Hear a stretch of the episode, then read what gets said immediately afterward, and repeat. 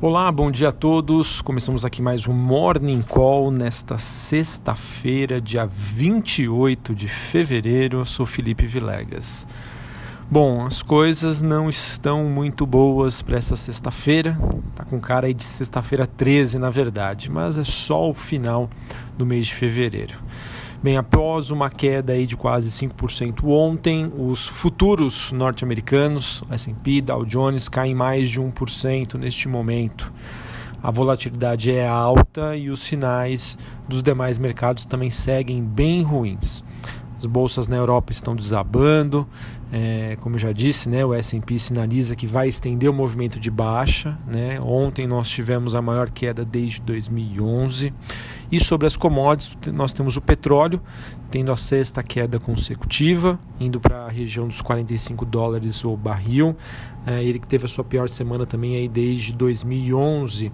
E também geram especulações de que a OPEP pode agir para dar suporte aí aos preços. Os futuros de minério de ferro caem pelo quinto dia consecutivo, é, em meio aí ao coronavírus, recuperação da oferta e metais industriais em Londres também estende o seu movimento de baixa. Falando sobre o noticiário coronavírus, o número de casos na Coreia do Sul já ultrapassou 2.300 uma cidade do, do Japão declarou estado de emergência. E o que mais aflige aí os investidores é que novos casos continuam aparecendo fora da China. Nova Zelândia, Lituânia, né, é, relatando aí as suas primeiras infecções, inclusive a Nigéria, o país mais populoso aí da África, confirmando o seu primeiro caso aí dentro do continente africano. As autoridades dos Estados Unidos adotaram algumas medidas para expandir bastante aí o número de pessoas que serão testadas e continuamos a ver ainda surtos na Itália é, que alimentam aí o medo de disseminação do vírus. Se a gente pegar ali o número de casos confirmados em todo o mundo, nós temos um número de 83 mil, né, que passam dos 83 mil, e as mortes globais superando 2.800. Na contramão aí de todos esses receios é, com a epidemia, a China faz alguns progressos é, na batalha aí para que as empresas voltem a produzir. Tá? É, o Brasil ainda apresenta apenas um caso confirmado, mas acredito eu que devam aparecer alguns outros, né? dezenas, se não centenas, centenas de novos infectados que devem ser observados nos próximos dias. Então, por hora, nós somos aí passageiros do que ocorre no cenário internacional. Bem, pessoal, acho que em suma a gente pode dizer que estamos aí no meio de uma crise em que as proporções até o momento parecem maiores do que era imaginado anteriormente. Então isso é o que justifica esse forte movimento de baixa, tá? E neste momento, pessoal, é sempre muito difícil, digo assim, impossível a gente acertar algum ponto de inflexão. Então não adianta assim perguntar, ah, Felipe, ou surgir aquela dúvida, qual é a melhor hora de entrar, qual a melhor hora de comprar. Não tem, tá? Praticamente impossível a gente conseguir determinar essa dinâmica. Por isso que eu sempre digo, é, na dúvida não faça nada. É, ou se você ali identificou algum preço que para você, algum ativo, perdão, que você já identifica com um preço interessante, faça uma entrada de maneira parcial, tá? Porque a volatilidade ainda deve é, estar presente aí no mercado nos próximos dias, semanas, quem sabe aí em até meses, tá bom? É, olhando para os dados econômicos, né, a gente também não tem dados muito positivos. Na França aí já apresentou uma queda de 1,1% né, nos gastos com consumo, esses números que vieram abaixo das expectativas. Na China a gente vê alguns dados incipientes de normalização da situação, mas a velocidade ainda é excessivamente lenta. No Japão e na Alemanha, os dados de emprego de janeiro mostraram uma visível deterioração é, em nível um pouco mais baixo do que o mercado esperava antes né, do ápice aí da crise do coronavírus.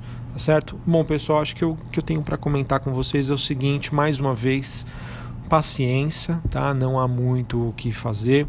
Eu acho que o que nós estamos vivendo aí neste momento acaba sendo um, um teste aí muito importante, né, para para você se identificar como investidor. Né? É fácil dizer que você tem um perfil mais agressivo quando tudo vai bem. E agora, né, que as coisas mudaram? Então isso acaba sendo um, um ponto de inflexão ali, na verdade, ponto de inflexão não, perdão, um ponto de reflexão sobre uh, o nosso perfil de investidor. Né? Você está incomodado com a atual situação?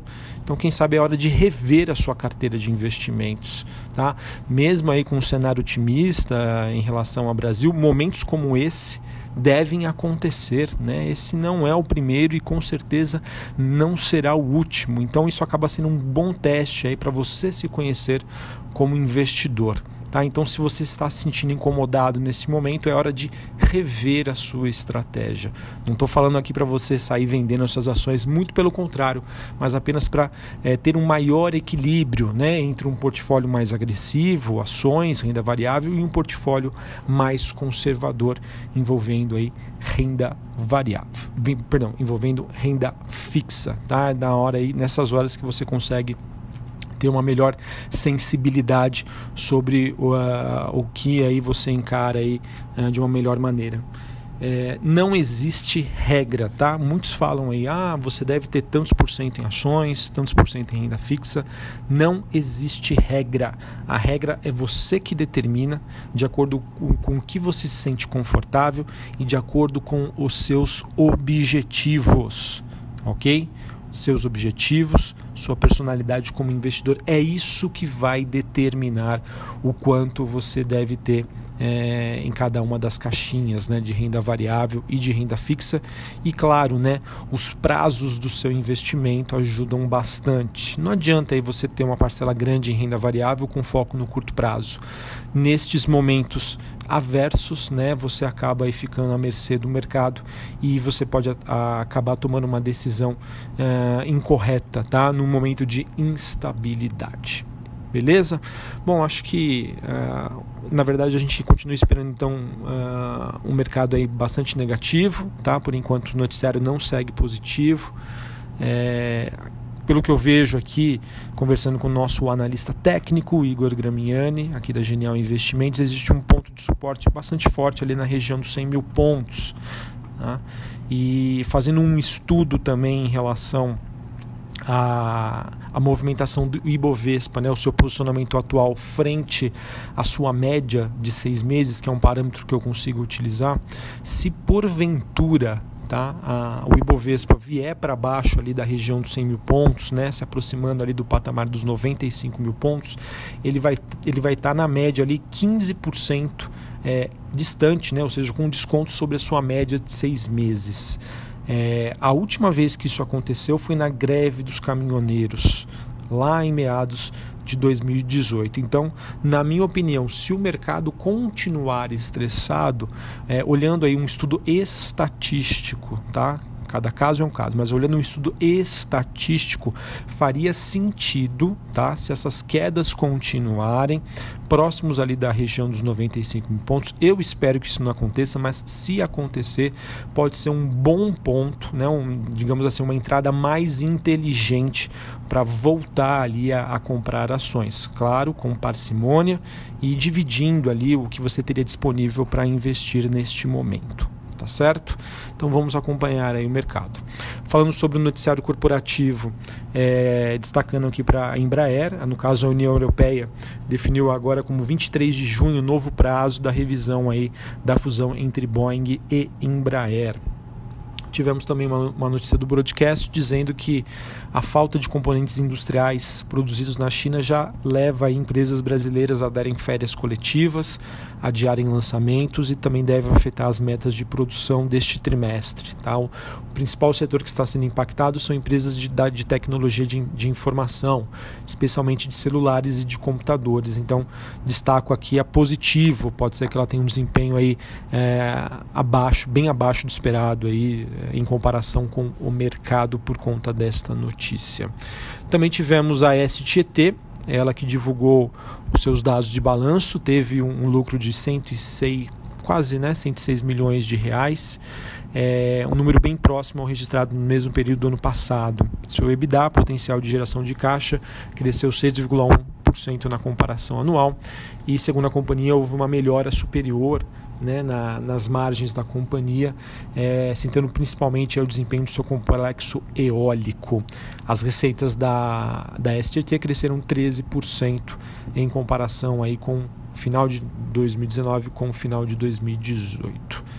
Uh, bom, temos aí o presidente da Copa, Compagás, ela que é distribuidora de gás canalizado do Paraná, que é controlada pela Copel, ele disse considerar em 2020 um ano aí uh, para quem sabe vender a companhia. Então vamos ficar de olho. E a Petrobras também divulgou aí um teaser, né, referente ao seu interesse em vender a sua participação de 51% na Gaspre, Gaspetro, perdão.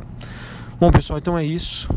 Respirar fundo hoje há uma expectativa aí de mais um dia difícil, um dia de volatilidade e é momento aí de ter paciência. É, se a gente olhar para as crises anteriores, né, anteriores envolvendo aí esses surtos, né, essas epidemias globais, na média entre 3 a 6 meses houve uma recuperação por completa aí dos principais mercados, ok? Então é ter paciência, enxergar aí com, uma visão de oportunidade e aproveitar desses momentos para comprar ações de boas empresas. Claro que isso tem que ser feito de maneira inteligente e eu espero eu estar ajudando aqui vocês nessa tomada de decisão. Valeu pessoal, um abraço a todos. Ah, uma ótima sexta-feira dentro aí das, das condições, um bom final de semana e começamos aí o mês de março como sendo um mês aí bastante desafiador. Valeu e até a próxima.